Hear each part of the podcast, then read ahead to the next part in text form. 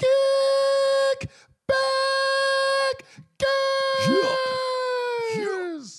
What's the name of the show, JB? It's a pod named Kickback. A pod named Kickback. It's like a Tribe Called Quest. You say the whole thing.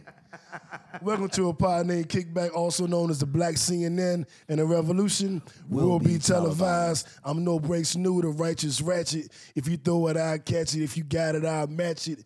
Every Shmonday.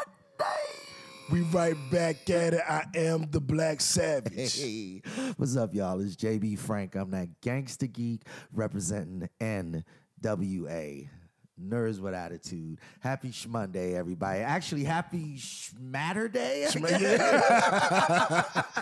So, since JB just told y'all, we are recording a day early because we're going to watch the Super Bowl. You goddamn right. So, we ain't doing the podcast tomorrow. Right. We're going to watch the damn Super Bowl. Right. Before we get into the Super Bowl, we got a pretty interesting show for y'all. Yes. We going to talk about the first book in the Marathon Book Club. Mm-hmm, mm-hmm. We got to talk about Terry Crews and Gabrielle Union. Mm-hmm. This goddamn coronavirus. Yeah, I mean, there wasn't a lot going on, but there was just big shit going on. Yeah. You know what I'm saying? So, you know, we're not loaded up with topics, but each one of these might take a second or two. You know? Lil Wayne new album, Yo Gotti new album. One more time, Lil Wayne new album. Lil Wayne is back. Mm-hmm. First off, his interview on Drink Champs. I'll tell you a little bit about that. Mm-hmm. And, of course, Super Bowl Sunday, our picks. How we think the game's going to go.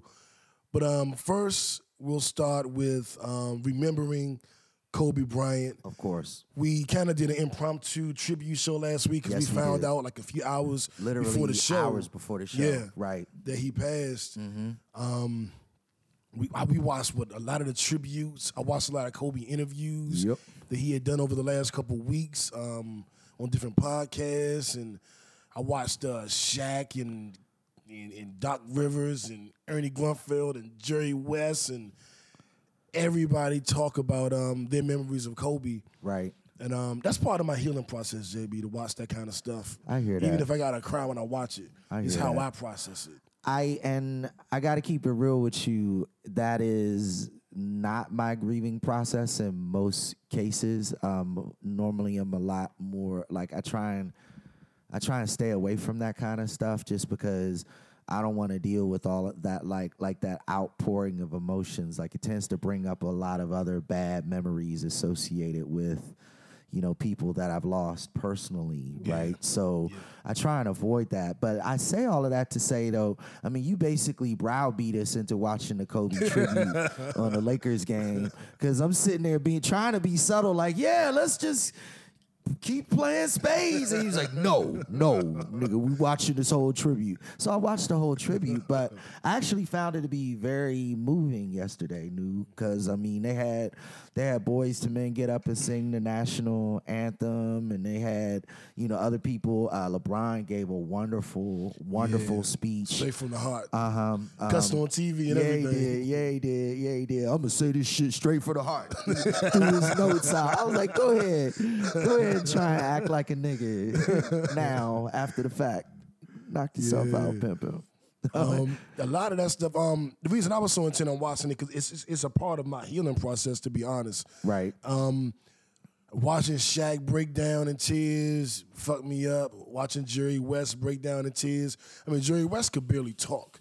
Shaq cried, but Jerry West cried throughout his speech. Yeah. Or not speech, throughout his conversation. Watching T-Mac, Tracy McGrady breakdown was rough. Doc Rivers, voice cracking. It was a lot, and it was all, you know, for Kobe, for Gigi, his daughter, and for the other 7 passengers that were killed. People, I really liked that people were making a note to not exclude them. Right, right. And Charles Barkley and Kenny, Ernie, what's his name? Ernie from TNT. Shit, I don't remember. I think it's his last name. Right.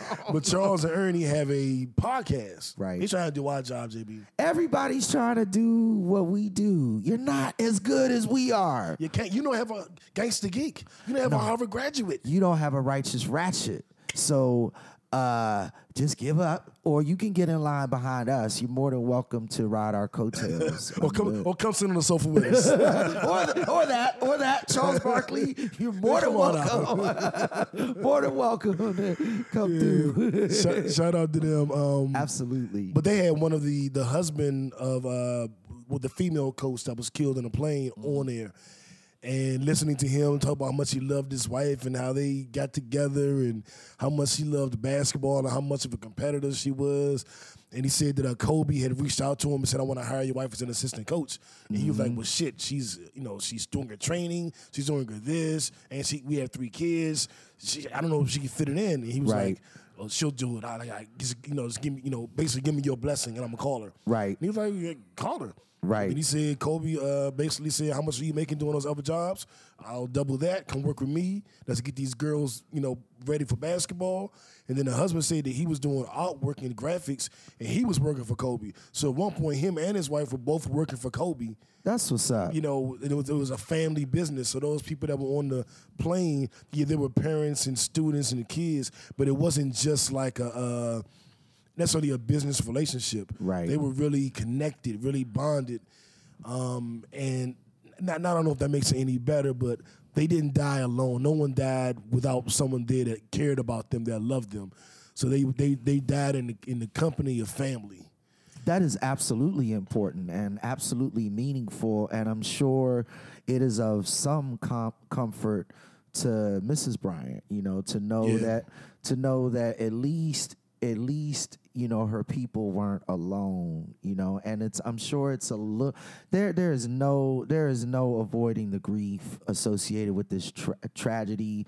Honestly, real talk, there is no lemonade you can make out of these lemons, for real. But at the same time, at least knowing that they passed amongst family and people who were close, people who they could look in the eye, hug, say that they loved them before that moment came, I think is a comfort, new.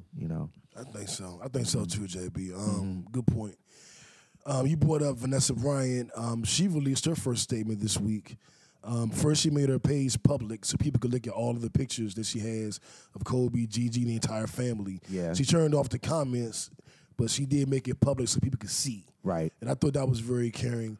And even with her statement, very touching statement, but I've noticed that a lot of people that know Kobe or knew Kobe more personally, of course we didn't know him, than the rest of us, but they understand how much we're grieving and how much we're mourning. And a lot of what they're saying is like to comfort the fans, to comfort the supporters. Absolutely. And I'm like, how strong are you? Like your main, I noticed that with Nipsey's mother too, when Nipsey died. These people who are so close to these iconic legends are worrying about us. And making sure the fans and the kids and the adults that love, their loved ones are doing better, are dealing with it, and are going through the steps to heal. And I'm like, damn. She opened up her page so that fans could take a look at the intimate pictures so that they could get more closure. I'm like, wow. Yeah, but it gives you an idea of where that greatness, where that drive, that will, that power, that energy to become the legends that they became originated, right? Yeah. Because you're looking at his mom, you're looking at Nip's mom and how she is moving and what she is doing and what she has done. Mm-hmm. You gotta say, well, she moved that way when he was a child, so he learned that from the cradle. You know what I'm saying? No wonder he was great. Yeah. Kobe's friends and family, the people who are close to him, the people who have shed these tears on the air, all appear to be, deeply moved and want to share that whole family experience. And you got to think that's part of what Kobe lived with. That was part of his life. So, of course, he was as amazing as he was. You know what I'm saying? Mm-hmm. When you have friends and family and people are around you who support you, that's going to manifest greatness, Yeah, so one more time for Kobe Bean Bryant, man, the Black Mamba. Mm-hmm. And his wife put up a 2 charities you can donate to support the families of the other victims. Right. financially and to support the girls, the Mamba Academy. Mm-hmm, mm-hmm. And just want to say one more time, you know, rest in peace, Kobe. Indeed. You will be missed. Your legend is cemented. It was cemented before you died, but I think that it got some extra cement. yeah, it did. One of my favorite moments during the tribute last night was when they did the little clip when he was a kid in high school or whatever, and they were talking about, oh yeah, you know, I'm gonna go to the NBA. He's like, oh yeah, you gonna be there what, about 19, 20 years? He was like, 20, you know. And he actually played 20 years. I love that shit. I was just like, whoa. Love that shit. Eerie. I love that shit. Remind you of a story about a 8-year-old boy who said he was going to Harvard. Just had to throw that out there, you know. Yeah, man. Greatness starts young. It does. It does. Parents, get your kids started young. Tell them it's okay to dream that big. It is. And when the dream is big enough, the facts don't matter. Shout out to Horace. There it is. Since we kind of talked about, you know, Kobe, we touched on Nipsey a little bit. Let's go straight to our Marathon Book Club offering. Let's do that. And this week was The Way of the Superior Man. Now, we told you guys we were going to talk about it a few weeks ago. Kobe's death kind of just shattered last week's episode. Yeah. So we still wanted to talk about it. Yeah, let's do it. The book, The Way of the Superior Man by David Data, I believe I pronounced his last name correctly. It's a book that Nipsey recommended. Well, Lauren London, his girlfriend, recommended to him. He read it, and then she recommended to Charlamagne Tha God. And when Nipsey was on Charlamagne's radio show, The Breakfast Club, they had a quick moment about the book and they're saying how powerful it was. And I was like, oh, I gotta check this out. And then when they released the Marathon Book Club, all of the books, it was on there. Mm-hmm. And I already owned it, but I was having a hard time just reading through it. Right. And I got the YouTube audio book and listened to it. And that's how I was able to get through. And the book tackled a lot of things. JB, I'll toss it to you for the earlier chapters. Yeah, that's good. He spoke on the importance of understanding, and I don't wanna misquote the book news, so I'm gonna paraphrase a little bit, if that's okay. He spoke on the importance of the yin and the yang as it relates to other people, and in the beginning of the book, particularly people of the opposite sex. Now, the reason why I'm using that term generically is because he very, very effectively did so in the book as well. He talked about the yin and yang, or the, quote, male and female dichotomy. Masculine and feminine that exists dichotomy within everybody. Exactly.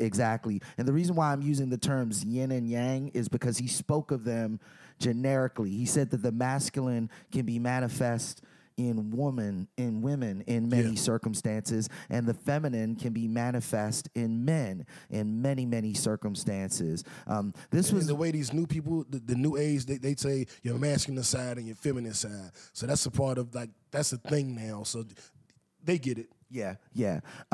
Well, and again, to speak frankly, the masculine and feminine kind of jargon that he used threw me off a little bit, speaking very personally, this whole journey of understanding the duality of human nature and how it manifests in relationships is a personal walk that I think a lot of us have gone through, a personal journey that a lot of us have had to face in our own lives. I did so much personal developmental work in this area for myself knew, it felt a little odd to hear him use different language to describe things, conclusions that I had come to myself, you know. Mm-hmm. And I was able to get through that and get past that and understand, you know, kind of the deeper meaning of what he was saying. But I feel like a lot of that is an understanding that I had already kind of going into the book. So I felt like he was reaffirming things that I had already sort of learned for myself through therapy and through personal reflection and through dealing with my own divorce and through dealing with my struggles and my own personal relationships, not just male, female, though, like through all of my relationships, my relationship with you, my relationship with F, you know, it's important to understand that duality within the relationship construct and how it manifests in everything that you do, even your relationship with yourself, Noob. Absolutely, absolutely. And looking at that dichotomy, the male-female personalities that we all have within us, or masculine, feminine, where you may be very adventurous in some aspects, maybe, you know, more physically adventurous. In other aspects, you may be more thoughtful. In some ways, you may be more sensitive. In other ways, you may be more aggressive. And knowing your personality and your own dance within yourself, and then dealing with that dance within your partner. And or dealing with that dance within, you know, with a friend or at a job, right, or with a business partner. Absolutely. And I liked certain things he pointed out. Mm-hmm. It's good to be reminded of those things. What I also noticed in the book, he talked about, you know, he made reference to the point, JB, of how do I say this? You live your life in such a way that if you died tomorrow, you still be happy. Right. You'd be happy with that. Right. And it struck me because of Kobe, and I think I think that's how Kobe lived his life, and we can call it the Mamba mentality. But it's when you put your balls to the wall, you put it all on the table. And the book spoke about that.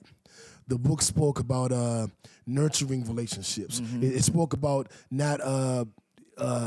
You know, maybe begging someone to stay with you, and how you owe your value and knowing your value, yes, and how they need to know your value. Mm-hmm. And if a person doesn't know your value, then they don't have much value. Right. And so you shouldn't even want that type of person. It just was a powerful book, and it kind of gave you the dance steps to have a successful hold down, if you will. That's a very good way of putting it. That's a very good way of putting it, because it's not really things that we... I got you coughing? Oh, shit. I'm still getting over that shit from, you know, it's the remnants. Anyway, you know...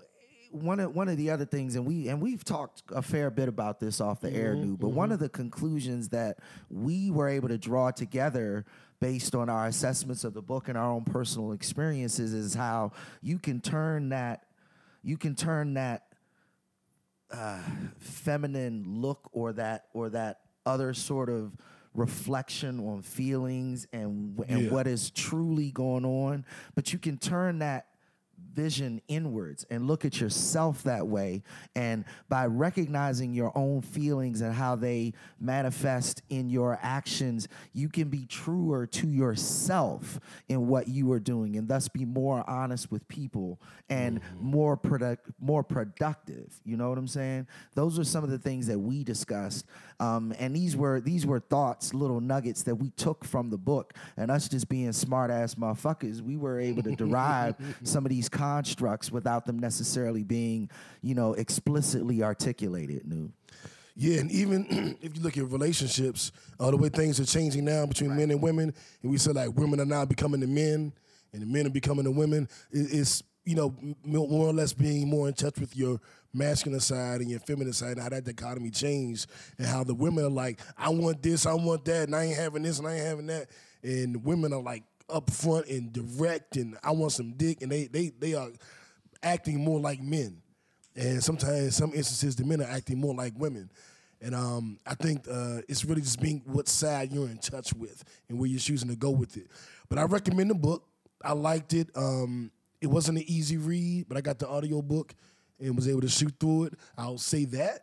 Yeah. And that's honest. That's real. You know, it is. It does listen like an academic work sometimes. Just keep it 100, you know? Just keep it 100 with the folk. But it's worth it, though. Absolutely, absolutely. Now, what the fuck story of the week is... Well, we ain't got this shit, nigga. But the coronavirus, we got regular colds. But the coronavirus is out there, nigga. Be careful. It started in China. It's in New York. It's in New Jersey. This shit is out of control. It's another strain of a flu or some shit. I'm going to let the Gangsta Geek give y'all the medical breakdown, but it is not from the beer Corona, guys, so you can keep drinking your Coronas. Yes, to be clear, coronavirus is a term that they use for these types of viruses. They're a little more severe than a cold because they involve more of a respiratory infection than colds normally do, but it is a type of virus, and the articles read that everyone has had a coronavirus probably at least once in their lives, and you didn't know it was a coronavirus. You thought it was a really bad head cold or whatever, right? So it happens. This one is really, really extreme, though, new in that it's killed several people in China. So when a regular cold-like virus starts killing motherfuckers, that's when the World Health Organization starts to look around and be like, hey, wait a minute now, people, you need to start washing your hands a little more when you go through the airport. And literally, that's what it is, people. All of the people who have been exposed to the virus at this point or who have contracted the virus have in some way been exposed to this particular region in China where it started, if you can believe that. So they've been able to literally trace every single individual who's caught the virus back to their exposure to the province of Wuhan or whatever in China where the virus originated. They're like, yeah, this motherfucker went to China and he met this motherfucker who went to Wuhan and that's how he got it. And this motherfucker, yeah, they're looking into it that deep.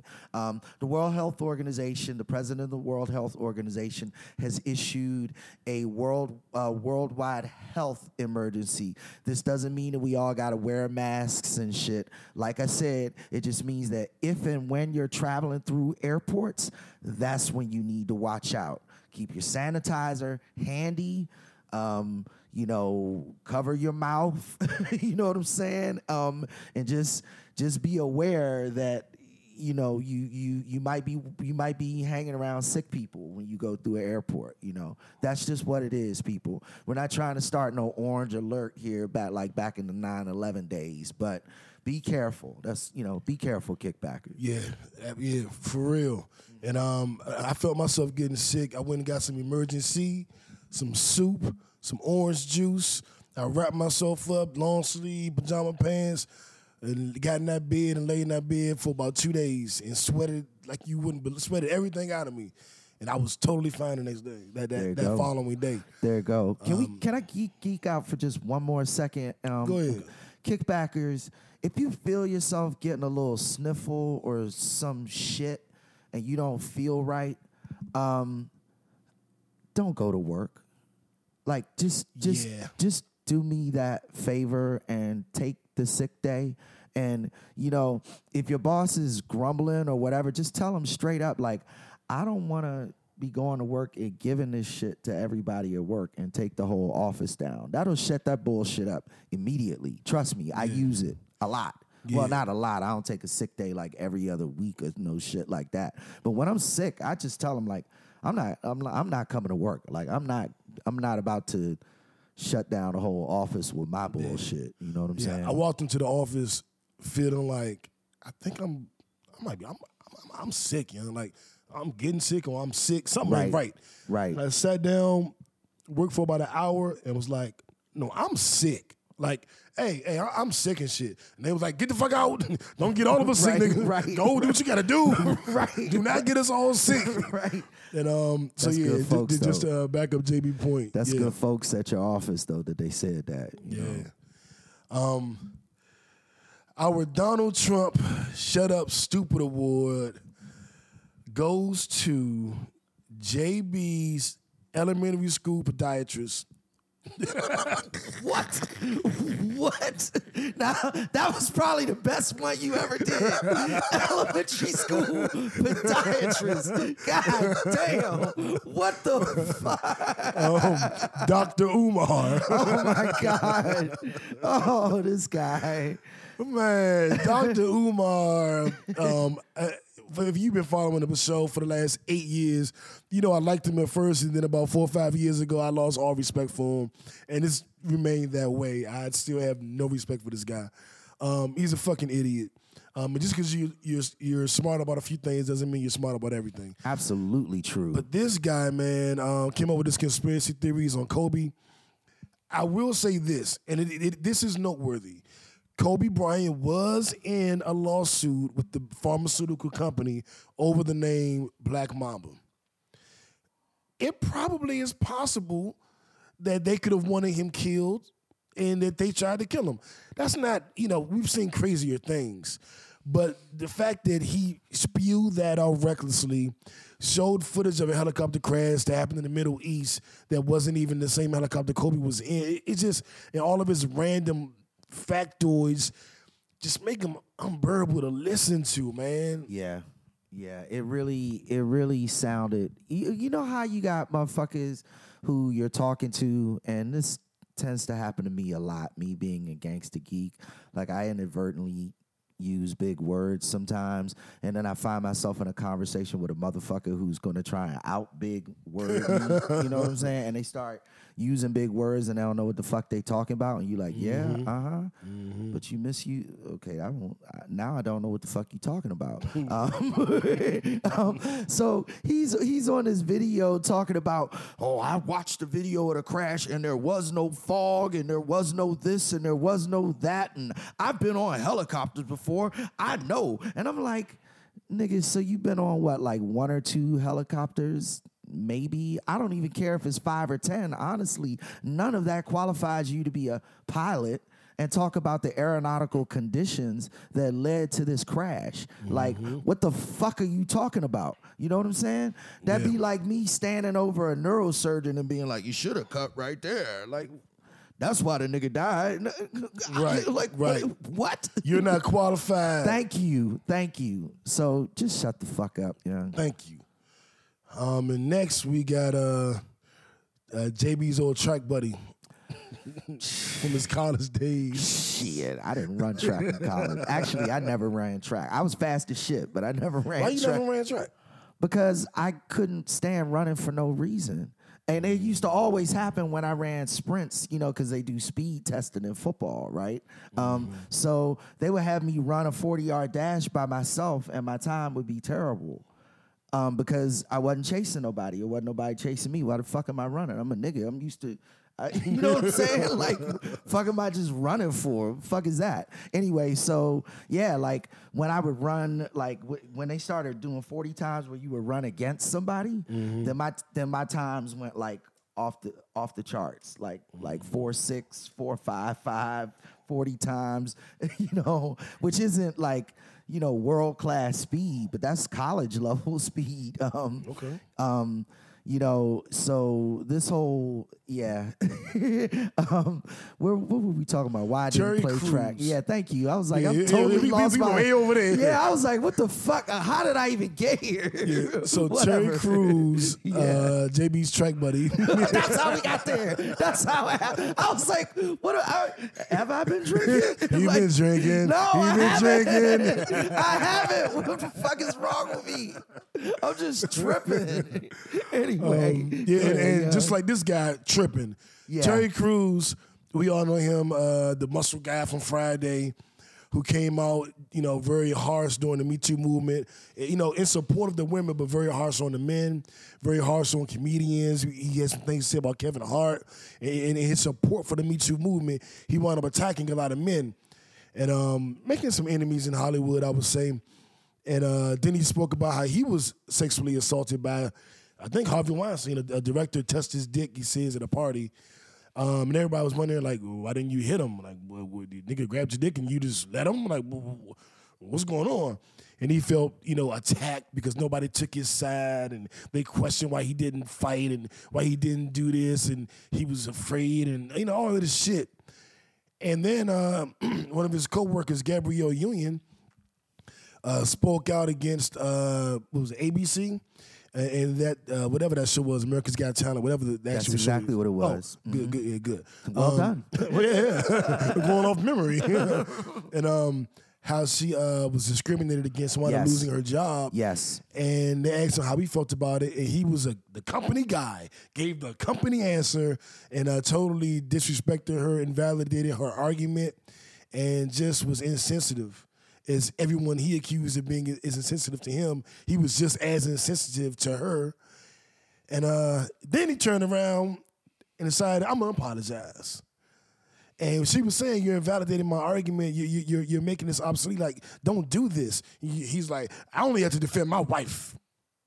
Whoa, you were just the champion of all women. Then you were the champion of all sexual assault victims. And then you were the champion of all discrimination. But when it comes to Gabrielle Union, now it's only about you and your wife. Cool, gotcha. But then he turned around and apologized for everything he did. And it felt like a rubber apology, man. Like, all right, yeah. Okay. You have to forgive me, New. I am a little distracted right now. Yeah. I was wondering if you. I was like, wait till JBC this pod. It's the Shaft shower scene. Yeah. Polygamy. Yeah. Just polyamory. Yeah. Yeah. It's really quite lovely. I mean, it's two girlfriends. Yeah. Yeah. It's really shower. Yeah, it's really quite awesome. Anyways, but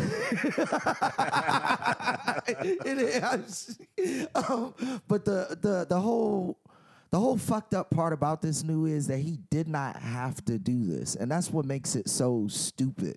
He could have delivered a politically correct, supportive answer, in support of his colleague, and just left it at that. You know what I'm saying? I agree. Kept it moving. He went on all of this other bullshit that just didn't really make any sense at all.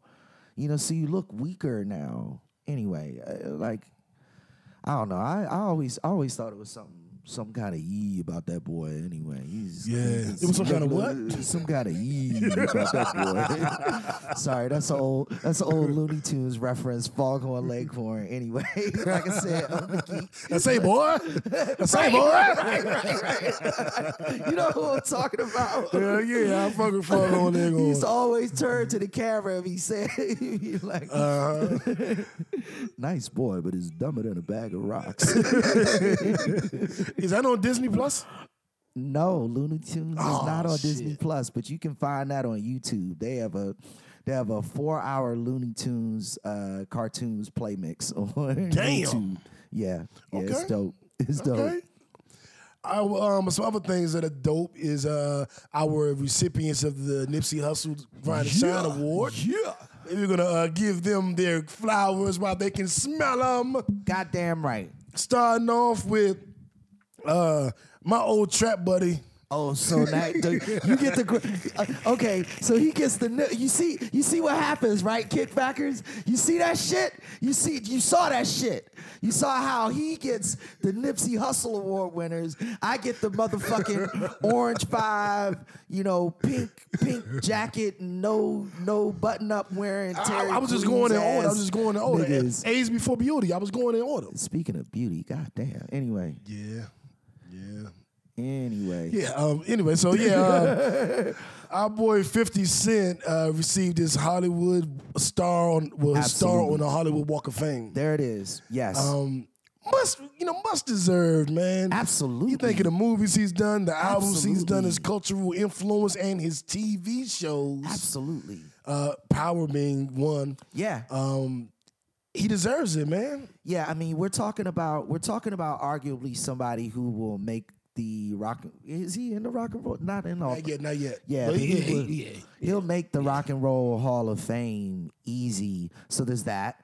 Then you've got the TV shows he did before he jumped in the movies, and then you've got all of the stuff that he's produced, executive produced after that, becoming a media mogul. Like, how do you better define somebody who deserves a star? I mean, you don't. Even with his website, thisis50.com, it was like a social media, entertainment news website before that was the thing. Right. When we didn't know that was going to be a thing, he just did it. Right. And then everybody else was doing it like, oh, shit, 50 was ahead of the curve on this. You know, when it came to getting into the movies, him and Eminem did one movie on his life. 50 was in the movies with Robert De Niro and Al Pacino, but at the same time. Right. Like, he was in great movies. Yes, he was. I mean, that one movie he did, where he had to lose all that weight, and he was all skinny. And that picture came on, everybody thought he was dying. But he did that shit for a role. He didn't win no award for it. But he lost all that damn weight, looked like a skinny shell of himself for a role with so dedication. Mm-hmm, and then Power, his TV show Power, has been the most talked about show the last 5-6 years. Easy. I mean, and this whole Who Shot Ghost thing they got going on now, the finale won't be on tomorrow. It'll be on next week, the Sunday after the Super Bowl. Yeah, you got to think about the shows that Power was, the black shows in particular that Power was competing with when it was on the air too. Yeah. Empire, Scandal for you know, and all of that shit. But like you said, Power is the one. You know, I don't hear nobody talking about those other shows no more. Nope. They talking about Power, right? You know? That's and real. He has a new show, Locked Up, I think, that comes out on ABC next week, and he's doing the BMF show, you know, Black Mafia Family, the big Atlanta drug cartel. Yep. He's doing their story, and there's a Power book, too. It's called Ghost. I don't know why, but it says it takes place 48 hours after Power ends. Right. So it's the same universe, the same time, you know, just 2 days later. So I don't know but Mary J. Blige and Method Man are starring in it. Wow. So I don't know what angle it's going to take. Wow. But it's supposed to be the continuation of this story. Yeah, but Mary J. Blige and Method Man have got to be coming in as motherfuckers that would be, if not Ghost age, like a little bit older than, or a lot older than Ghost, actually. Yeah. So how would that fall? Like, how are they going to fit them into the story timeline? Are they going to be like old crewmates or old mentors or something? Like, no idea. Understand. I have no idea where this is going, because I was always told it was going to be a prequel to when they were kids, but then 50 says it takes place 2 days later, so it's modern time. Well, so it still could technically have prequel elements and still take place afterwards if they employ flashbacks. Yeah, that's true. See what I'm saying? That's true. Actually, okay. The moment you said that, that was the immediate thought that came to mind. You had mentioned it, I think, on our last show, and I didn't get a chance to bring that up. But I was thinking, like, it could be a sequel and a prequel if they employ flashbacks, you know? Damn. And their storytelling's gotten really, really well with how they're doing these, retelling the story of Who Shot Ghost from everybody's individual angle. Like, they're doing, like, I'm impressed by this shit. Well, that also leads evidentiary into, like, them employing flashbacks in this, you know, in this next thing, because that's essentially what they're doing. I was like, this shit evidentiary. I was saying the same thing. That's just what I was saying. That's just what I was saying. You always do that shit to me whenever I pop out one of the big words. You're like, yeah, it was mellifluous. That's just what I was thinking. No, it wasn't, nigga. I know you know what the word means, but I know you wasn't thinking it. That's the fun part about my co-host, Chuck. Every time I drop a big word, 95% of the time, he knows exactly what the word is. He would just never use it in a sentence. and that's the dance. Yeah. Let's see. So, JB, I'll give you one. One of the Nipsey Hussle Award winners. Oh, Lord. One of the guys JB used to babysit when he was raising money for his telescope was Andrew Berry. I'm okay with that one, actually, though. I actually did on the telescope, so I'm okay with that. See? I'm okay with that. So Andrew Berry has become the youngest... myself, too. Anyway, go ahead. The youngest general manager of a NFL team, the Cleveland Cavaliers. Yes. He is an African-American. Yes. And he is a person who's in a position of power. Yes. He's a decision maker. Goddamn right. You were mentioning... off the air earlier knew how maybe we've got like two of these now in the NFL. He's a young phenom though, 32 years old, right? He was the VP of football operations, like an AVP, which is an associate VP, like an under VP at Cleveland before. Left Cleveland, became the VP of football operations. Somewhere, forgive me, kickbackers. I lost that team. I forgot what it was. But now he's being hired back by the Browns. So this is like his third promotion in a row, and I want to say the last 3 years, which is pretty fucking amazing. That's pretty amazing too. But so you know, this is just dope. I look at him like a Theo Epstein. Now, Theo Epstein was the GM for the Red Sox. He was hired at the age of 28, and then he got the Red Sox 2 World Series, 2004 and 2007. Nice. And then he was promoted to the president of baseball operations at the Chicago Cubs, and then the Chicago Cubs proceeded to win a chip. So I'm hoping that Mr. Berry's career follows the trajectory that Theo Epstein's did. Young phenom, just a brilliant football mind. I wish him everything and all the success in the world, dude. And I want to see the Browns do something too, young. Hell yeah, they have the talent. They just need the direction. Absolutely. And hopefully he can provide it, and then he can make decisions. Like there are two coordinators in the NFL Super Bowl. The offensive coordinator for the Chiefs, who had the number one offense, is black.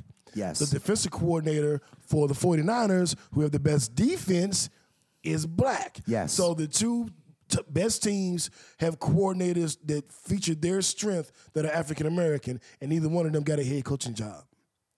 Maybe he can change that.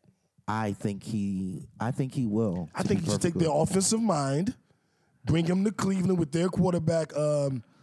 I hate Baker Mayfield. Yeah, yes. And Odell Beckham and Nick Chubb. Yeah, I was about to say they got a running back too. What's the other one? They got two running backs. They got Nick Chubb, the Bama that was suspended from the Chiefs.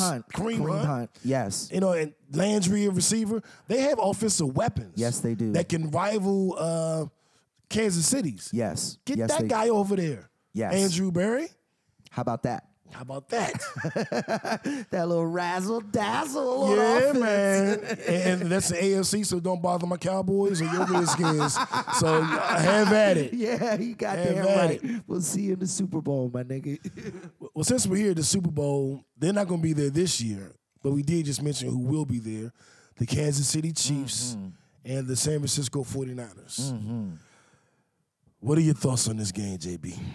I think that this game will be a defensive struggle early in the game. I want to say like the first quarter and a half to 2 quarters.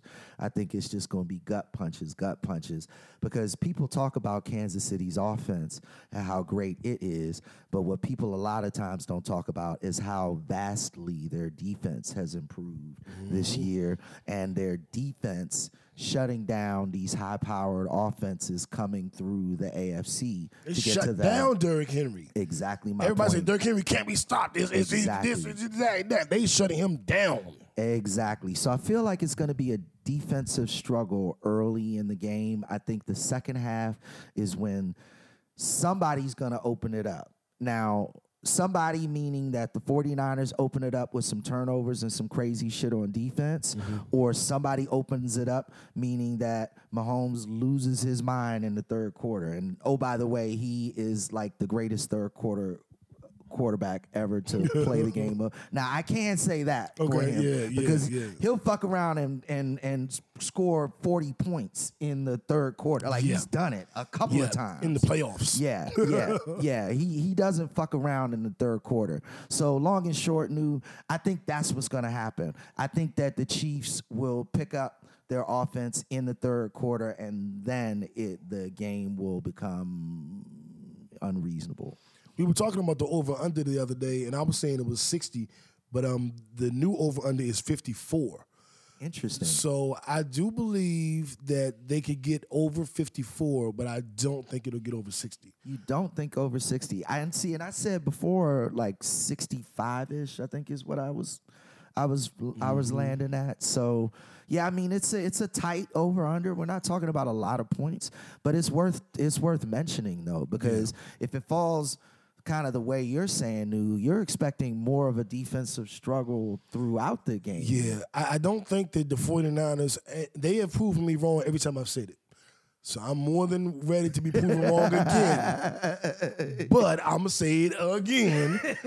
Their quarterback was like 6 for 8 for 70 yards It was awful. And yeah. But they had like 40 points. Yeah. I don't think they're going to be able to run that way like they did over Green Bay, over Kansas City. Absolutely. Based on how they shut down Derrick Henry. Absolutely. If they can't run and they can't pass, I don't see where they get points unless it's strictly over turnovers. And yeah. Patrick Mahomes doesn't give a lot of turnovers. No, he does not. So I don't see them getting that.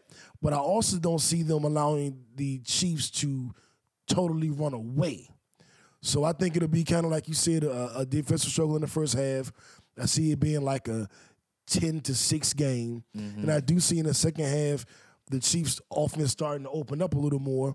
And I can see that they really, turning into like a, 28-17 game. I don't think the 49ers will be able to keep up offensively. I think their defense will keep them, it'll keep it close, it'll keep it respectable. But I think that once Kansas City gets one little step ahead, they will get that second one.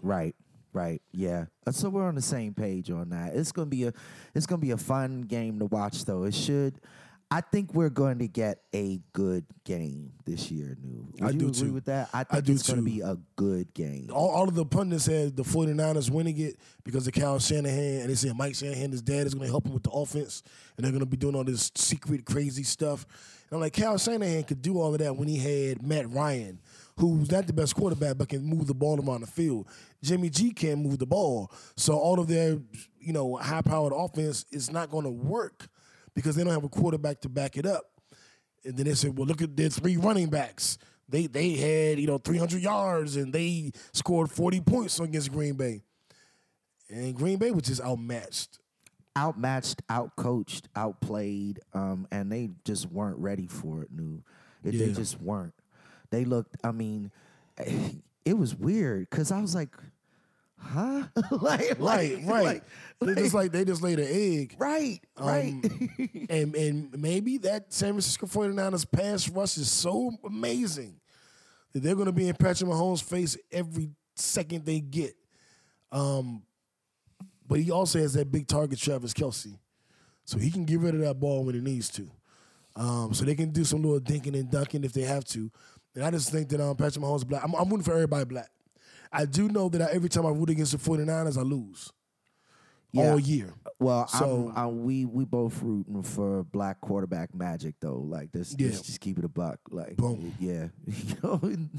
Enough said. Mic drop. So we got some new music this week, JB. We got finally a new project from Lil Wayne. Yeah. I heard a couple tracks. I listened to almost the whole thing. I was a little under-enthused being such a Lil Wayne fan, but I still heard the rawness. I still heard talent. I want to listen to it again. Mm-hmm. Was it the beats that was throwing you off, or the production, or the beats? Yeah, I didn't like all the beats, and it felt uninspired. Mm. But I feel like I should listen to it again after hearing his interview. On Drink Champs, it kind of gave me an okay, I'm gonna listen again, because no artist is gonna say they feel bad about an album. Right, but he felt particularly good, better than I thought he should have. So let me listen again. But it was rough, JB, because Yo Gotti dropped, and I fucking loved Yo Gotti new CD. That joint is tight, though. We were listening to some of it yesterday. Yeah. Good shit, man. Real good. So it was hard to get back to Wayne and really dive in. And it's like 20-something songs. It was a long project, and it took a minute to kick in. And I don't know if I heard a standout. And I'm just like, but I don't want to kill Wayne right now, so I want to listen to it again and give a more informed view next week. Because Lil Wayne is one of my favorites, so I'm a fan. So I need to listen again and make sure my guy, actually brought it. But Yo Gotti, without a doubt, first listen, I was like, yup. And I haven't even got a chance to get back to Lil Wayne because Yo Gotti CD was so good to me, I couldn't turn it off to go back. That Yo Gotti joint was playing like a party playlist yesterday. Like, you just had that joint on spin, and I was like, yo, this pretty good mix here. You was like, and you kind of brought it up like maybe like the third song in or whatever. You like, this Yo Gotti shit is dope. And I'm like, yeah, this Yo Gotti song is dope. And you was like, no, the last four Yo Gotti songs have been dope. Right. I was like, oh, well, yeah. Yeah, it's all like a mix. You got the gangster shit, the smooth shit, your strip club shit. Like, right. You just put that joint on at a kickback. Right. And by the time it goes off, the girls will be twerking. It's just crazy. But that'd happen anyway, the Kickback. That'd happen anyway at a pod named Kickback, dog. Well, shit, JB, before we get out of here, I know you've been watching some interesting shit on YouTube. So we're gonna let you geek out and see if I can follow you down this dark, twisted path. It will be a dark, twisted path indeed. So Kickbackers, I haven't really been watching much TV of any kind at all. I have been all over these YouTube playlists. One of them I will love to recommend to you geeks out there. It's called Eon. It's published by PBS, and yes, I do mean the public broadcasting system. And they break down these prehistoric episodes in Earth's prehistory. So they're talking about the Jurassic period, the Cretaceous period, and all of these different, time periods early in our history. But they're breaking down real facts about why this shit is relevant to us today. So, for example, they did one show about the origin of some of our largest domesticated animals. So, for example, the aurochs, which is the cow, the camel, and then the horse, right? Did you know that all three of those animals are actually indigenous to North America originally? I did not know until you told me earlier. Yeah. So you think about camels being, native to Arabia, and horses being a native to Asia, and cattle being native to the Mesopotamian area. And what they said was that all of those animals actually migrated to that area from what used to be North America. So you get interesting little factoids like that. Another interesting one was when they talked about how human beings, Homo sapiens, after they left Africa, and white people didn't want to say this before, but now they're okay with saying it for some reason. But yes, they did, in fact, interbreed with Neanderthals and Homo erectus and all of those non-Homo sapiens species when they migrated out of Africa. So the Caucasus Mountains and shit. Yeah, yes. So technically, and again, this isn't a judgment, it's just a fact, but technically people of non-purely African descent have genes in their blood, have things in their blood that are not Homo sapiens. It's just a fact. And I used to talk about that all the time. It's why they call themselves mankind. Mm-hmm. I used to always wonder, like, why do they say mankind? One giant step for man, and one giant step for mankind. What the fuck is mankind? And I was like, oh, because you kind of like a man. And it was a joke, it was a pun, it was some witty shit, but there's legitimate scientific truth to this. Absolutely, absolutely. They say it straight up and down, right there, and they lay out all of the facts about how it happened, why it happened. I almost bought that sofa. That is a nice couch, though. Yeah, that one right there, I almost bought that shit. Wait, which one? The ugly one? Yeah, the ugly one. That's why I ain't get it. Oh, I thought you was talking about the nice, the lounge chair. The flies on the black. Yeah. They had that joint. I was like, wait, the Paisley motherfucking one, nigga. Kristen says she loves PBS. That's what's up. Hey, yeah, I do too. You know who else loves when they that PBS, but these channels and these documentaries? Another gangster geek I discovered this week. Lil Wayne. Yeah. Weezy is a geek. I love it. I'm watching Drink Champs with Lil Wayne, and he like, yo, we're doing it like, what you watch, Weezy? He like, oh, you know what I be watching? This series called World War Two in Color, where they have the, you know, actual cameramen from the war that were in the trenches on the battlefield, this videotaping shit. They done put it into color so you can see it clearer, and it shows you real live footage of the war. The real soldiers on the line, shit could blow up right in front of you, you see it right in front of the camera, people dying, you see it. And I was like, this sounds like some JB shit. And I told JB was like, well, actually, it's my favorite show. See, I was watching it yesterday. I was like, oh, shit. Yep. He said World War II in color, and my eyes lit up. I was like, oh, shit. That's what I like. I downloaded that show. I own that motherfucker. And then I went off on my geek shit. I was like, you know, there's World War One in color, World War Two in color, you know, Apocalypse Stalin, Apocalypse Mao Zedong, you know, Apocalypse Hitler, and then I went on this long diatribe, and I will try and shorten it for you kickbackers, but the long and short of it is, kickbackers, you want to watch these shows about World War II, you want to understand what happened with Hitler and Mussolini, and how they were able to gain power and keep power for decades, because it is happening right now. I'm going to say that again, just so that you understand. The apotheosis of Hitler, the rise of power for Stalin, for Mussolini in World War II is literally being reflected live and in living color in what is happening in the American government right now, okay? And if you need me to lay out the facts, I will be happy to do so on a rant on Patreon for y'all to check that out. We can delve into details. You can ask me detailed questions. Again, if you want to really hear me geek out on something, get me talking about World War One and World War Two, because I study that shit a lot because I'm scared as shit of Trump. I know Kristen gonna be there. She go, oh shit, I love World War Two in color. Hey, my geeks out there. And then she sent a whole paragraph. Yeah, she's definitely a geek. It's so good. They break down the war in the most simple terms and with the best timelines and unbiased delivery. It's so good. All right, Kristen. So I'm going to watch it. I see this on Netflix. So I'm going to check it out because Kristen said so, JB said so, and Lil Wayne said so. What the fuck Lil Wayne doing watching this shit? He's a gangsta geek. You know? Think about his lyrics, though. Think about how cerebral a lot of his lyrics are, though. Yeah. He's always been a geek, yo. Yeah. Yeah. And you know what he said? He said he was talking about, you know, being the blood and all that stuff and how doing all the things, he, you know, street shit. And he was like, well, my favorite rapper was Missy. So I wanted to rap, beep, beep, and all metaphors. But Stunner wasn't having that shit. Like, Stunner was like the biggest street nigga in my neighborhood.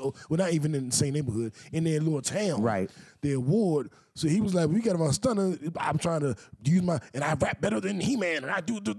And Stunner be like, he'd be like, I got my chopper. And Sonny be like, yeah, do that shit. And so he was like, none of them niggas was really gangsters. But, and I thought that was interesting that he admitted that and said that. But he was like, but Stunner was like the biggest gangster in the world. So it was like, he wanted us to only rap about the shit that he went through. So we were all pretty much rapping his life. And we ain't had no problem with doing it, because if anybody was like, y'all niggas ain't really do that shit, they'd be like, Stunner be like, they're like, what? Right. Who ain't do what? Right. Oh, okay. So he was like, I was 10 years old when I got with them niggas, and I was a 10-year-old gangster because I was with the gangsters. Right. I was with the goons. Right. And he said they used to get together and sit in the studio and talk about whatever happened that day. So he said, I was in, you know, junior high school, elementary school. I'm coming to this straight to the studio, tricking them, doing anything, coming straight to the studio. But Juvie was in the projects, the hood, and he'd come with all his project stories. And baby be listening to all of us try to talk about what we did and be like, yeah, write a song about this shit Juvie just said. When he said the dude shot the girl and then the girl did it, y'all write a song about that. And so he would like coaching them like all the way. And he said that's kind of when his style changed. When he started doing the mixtapes, he could just do his little freestyles and metaphors, and nobody really said shit. But when it came album time, he had to do the shit that Baby said, and until he got to the point where he could do his own thing. Right. And that's when he really took off, when he stopped being so gangster, and started trying to be Jay-Z or Nas and be lyrical. Right. So watch that on Drink Champs, y'all. That was a really, really good interview. It sounds like a good interview. It sounds really interesting. Christian said, let's go, JB. She ready for the Gangsta Geek segment. So, Patreon, we want to tell you guys, thank you for all the support. We just had our January has been our second biggest month ever. In history. In history. Yeah, thank you. Going into the new decade. Yeah. That feels great. Yes. And it wasn't all based on our new episodes. You guys are going back and watching some of the old episodes. Absolutely. And listening to the old episodes. So I want you guys that are hearing this now, let us know what some of your favorite old episodes were. That's a great idea. That's like, a great idea. Was it, when Ashanti wished me happy birthday? You know what I'm saying? Was it one of JB's birthday shows? Was it the show when I came back and had my ankle broke and I was sitting up like this doing the podcast? Was it one of the episodes back at JB old spot that we used to record at? Let us know what your favorite episode was. Since y'all are listening to the old episodes now, a lot apparently. Yeah. We got a lot of guests lined up for you the next few weeks. I'm not going to tell you. We got some reality show stars. We have some other podcasters. We have some podcasters you really, really love and admire that are really, really big and, make $250,000 a year. And we have a couple of surprises as well. You can sign up for our Patreon at patreon.com/apodnamekickback. You can follow us on Instagram, Twitter, YouTube, Christian Mingle, and Black Men and Like Women at apodnamekickback. Let's go. Let's like and subscribe.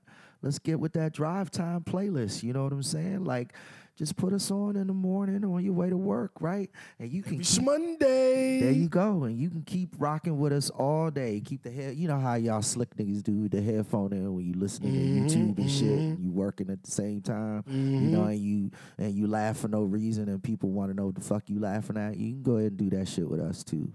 Just listen to us all day. You'll like it. Something that fucked me up, and I hope we had this effect with everybody at some point. After Kobe died, I was like fucked up with this. I had to see Shaq talk. I wanted to see what Shaq had to say. And I also wanted to listen to the Joe Budden podcast because they kind of got me through the Nipsey shit. And their episode that was supposed to come out on Wednesday is normally up like when ours is up, 5, 6 in the morning. But it didn't come out until like 10. So at about 7, 8, when I was waking up and it wasn't out, I was like, damn. I was really looking forward to Joe Budden and them walking me through this Kobe death.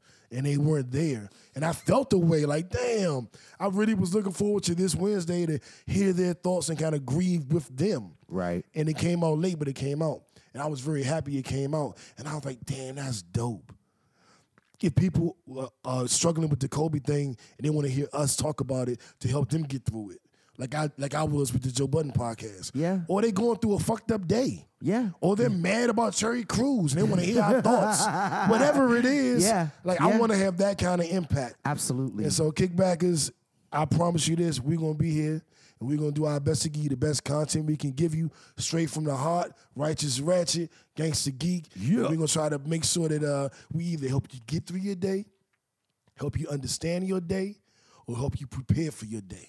There it is. I gotta write that shit down. Yeah, you damn sure do, because you need to say that fucking shit at the end of every episode, nigga. We gotta go help you get through your day. I forgot it already. So it was get through your day. Was it understand your day? Yeah. Get through your day, understand your day, or prepare for your day. There it is. Damn. How about that? Well, like I said, I would do from now on in tribute to Kobe Bryant. Mamba out. See y'all next week.